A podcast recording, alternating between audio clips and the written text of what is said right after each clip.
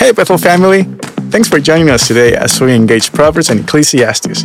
We hope this study equips you with wisdom as you engage your community, wherever you find yourself this summer.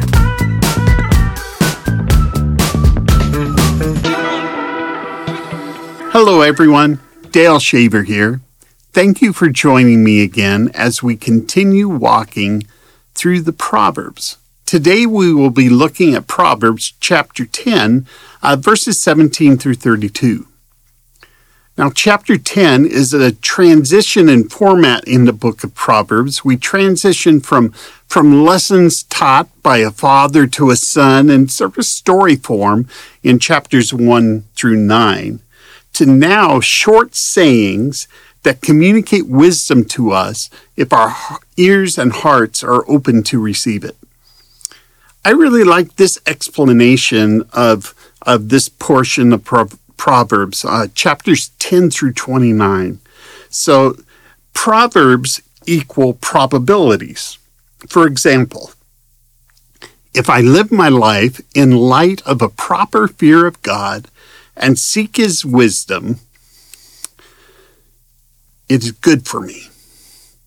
Or if I do not fear God and I live foolishly, things will go poorly. A second thing Proverbs do not equal promises. A proverb is not a guarantee of what will happen, but is a lesson in wisdom in how to live a godly life. And the next thing is that Proverbs focus on the general rule and not exceptions. The other wisdom books, like Ecclesiastes and Job, focus on exceptions.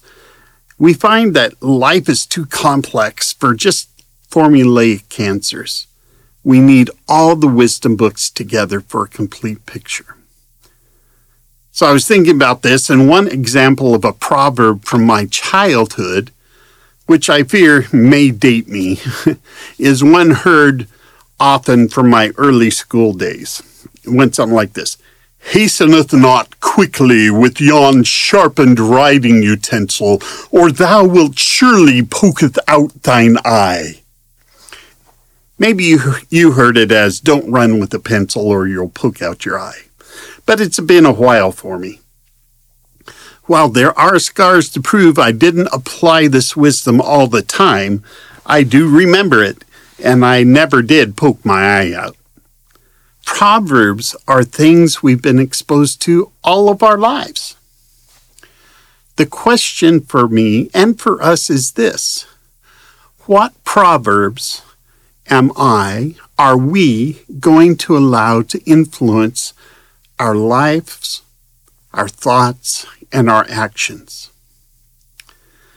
Some of the words of wisdom, the proverbs I really strive to live out include these verses in chapter 10, verse 17. Whoever heeds instruction is on the path to life, but he who turns away from correction leads others astray. Or 19, when words are many, transgression is not lacking but whoever restrains his lips is prudent. Or verse 21 The lips of the righteous feed many, but fools die for lack of sense. Or even verse 23 Doing wrong is like a joke to a fool, but wisdom is pleasure to a man of understanding. Now, while the outcome of living out God's wisdom does not always turn out the way I think it should. God always redeems when we walk in His way.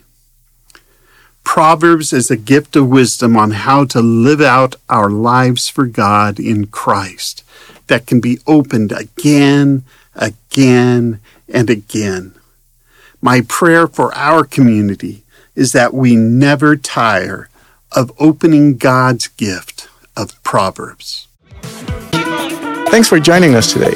Listen in tomorrow as we encourage each other with the wisdom of God's Word. If you haven't already subscribed, please do so because we would love to continue to dive into God's Word with you.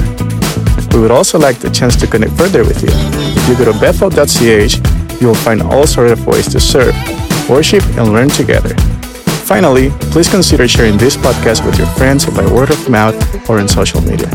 Thanks, family. God bless you. Gracias y que Dios te bendiga.